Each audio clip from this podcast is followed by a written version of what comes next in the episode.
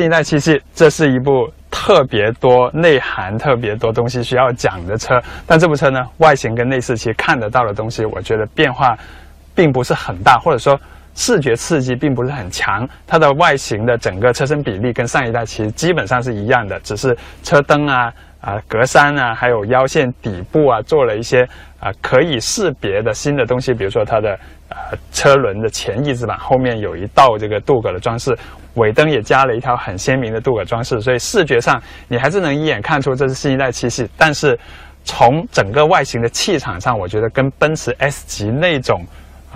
摆在面前一看，哇，这就是全新的大奔，那种感觉是不一样的。这部车呢，可能有的人会错眼看，觉得它就是宝马7系，并不是全新一代。但是实际上，这部车的内在做了一些非常革新的东西，比如说它的车架用了碳纤维的材料，跟钢和铝结合在一起。它并不是像超跑那样整个车身是碳纤维，它只是在一些比如说很重要的部件，像 B 柱啊、像门槛啊、像 A 柱啊这些地方，用碳纤维去代替了原来的一些所谓的高强度钢。那碳纤维是一种更轻更坚固的材料，所以它整个车的车身的轻量化也能做得非常好，这个我们待会开的时候再讲。那我现在坐在它车厢里呢，其实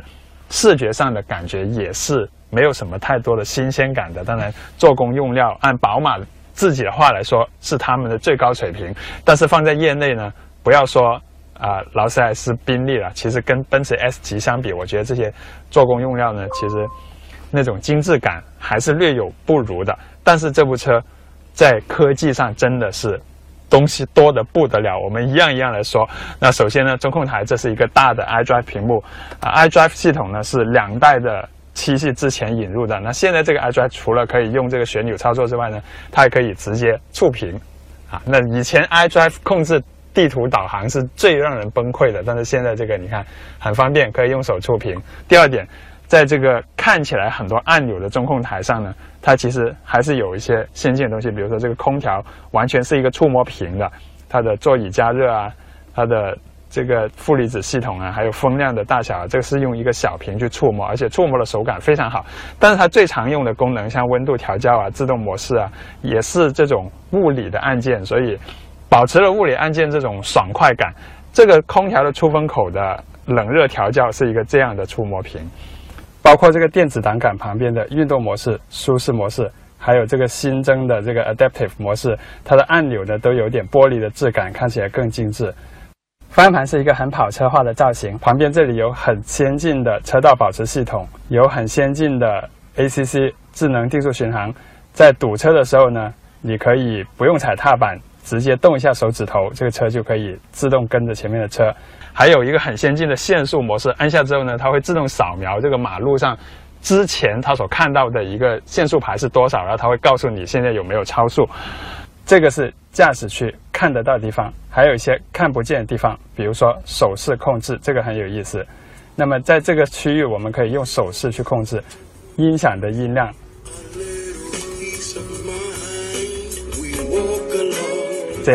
这样是下雨雪，如果有电话进来呢，这样是听电话，这样是拒接电话。但是这台车呢还有一个全球首创的功能，那就是用手指做一个圈放在这里，看到吗？这是一个电子模拟的三维的车身的图，我们可以用手指这样去挪动，看到这个车的前后左右的情况。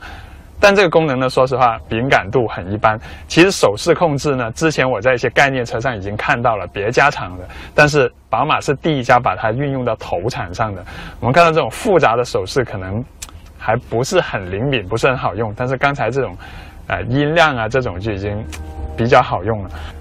继续还有一些内藏的好东西，比如说手枕里面呢，这里有一个插槽，这个插槽呢除了可以放一般的手机以外了，它其实更是一个无线充电的一个插槽。三星的手机现在已经有无线充电功能了，三星手机就可以跟宝马车匹配，塞在这里不用接线，它就可以自动充电了，然后放进去，当你走的时候呢，它还有一个提醒告诉你手机还在这里头，别忘了这样有这样的功能，所以也挺先进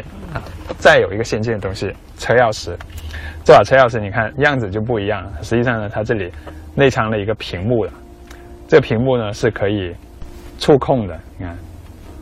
里头有很多的功能，包括车的遥控解锁啊、灯光啊、车况啊、你的燃油还可以走多少公里啊，这些常用的你想得到的功能。除此之外呢，还有一个在车外熄火状态下可以用这个钥匙去遥控这个车进出车库，但它进出车库呢有一些限制，它不像比亚迪那个遥控车那样可以转弯，它这个呢只能是你对准了车库之后，它可以自己开进去，它可以有一个10度左右的转角自己控制的，你不能用这个来控制它的转向，但是它会自己根据泊车雷达去控制，不要跟旁边的车刮蹭，然后往前的时候它可以自己调整。开进这个车库里，如果是往后呢，就只能直行。那你也可以有时候两边的车停得太挤了，你可以用这个功能把这个车遥控倒出来，然后才上车。啊，这个钥匙不管功能怎么样，至少拿在手里玩一下，给身边的朋友看一下，其实还是挺炫的。但我知道像七系这样的车主呢，他们除了关心前排，后排也是非常重要的。后座的空间当然不会让人失望，腿部空间真的是很大。那它的屏幕呢挂在了座椅的偏底下这个地方，为什么会在这里呢？因为它其实是可以通过电动调节去调屏幕的角度，然后脚垫，这脚垫呢可以这样放下来。但是这个还不是它最舒服的模式，最舒服模式在这里有一个按钮，一键的。啊，这个呢是其实奔驰 S-Class 之前已经有这样的功能，但是呢宝马又把它。不能叫改良，应该说是故意的追求一些不同。因为奔驰的腿托是可以这样托起来，但是在宝马这里呢，我们看到它用的是一个这样的脚垫。我们看座椅会向前伸，脚垫会放下来。那这时候呢，你可以把脚搁上去。那大家看我的空间，其实在 S-Class 上这个模式呢，我1.7米的人脚是正好会蹭到前面的这个座椅，所以我觉得对于老外来说可能不太舒服，但是在这台七系的长轴版上呢，我的脚跟前面还有大概20多公分的腿部空间，所以这台车在这个舒适模式下，它的腿部空间比 S-Class 是要好一些的。但是我比较不满意的是，它这个座椅其实现在是最倾斜的模式了，但是还不算很斜啊。这种感觉呢，其实在 S-Class 上我们可能可以这样躺，但这个车呢只是这样子啊。不过这个模式其实对于老板来说已经足够了，只是它有一个问题，我们在开车的时候发现，这个座椅往前放得很前的时候，驾驶者的后视镜的视野是被这个座椅完全挡掉的，所以可能你需要迁就回司机的位置，你要把它往前调一点啊。我问过工程师，他们说只能这样子。那回位啊，回位的过程呢也很漫长。那我们看后座的一些装备，比如说这里呢有一个可以拿出来的像 iPad 的一个装备，这个可以控制后面的很多东西，包括前面的导航啊，还有车载的这些空调啊，什么音响都可以。但是它比较有意思的是座椅的调节，这个座椅功能真的是很强。除了什么通风啊、按摩这些以外呢，它还有一个叫做活力功能。活力功能是干什么的呢？就是你选择了之后呢，你跟着这个 program 一步步的做，就它前面会有一个程序告诉你一步步的做，然后就是叫你动一下肩膀啊，动一下腰啊，然后总共有7步，这整个过程动完了以后呢，他就说你的身体就恢复活力了。那我问工程师说，这个功能不是很无聊吗？他们说其实在德国，他们有时候会在一个城市到另一个城市可能要坐5个小时的车，那这时候你老板坐在后面很无聊没事做，除了被动的接受按摩以外呢，你还可以主动的跟这个座椅之间做一些游戏啊，就是这么一个用处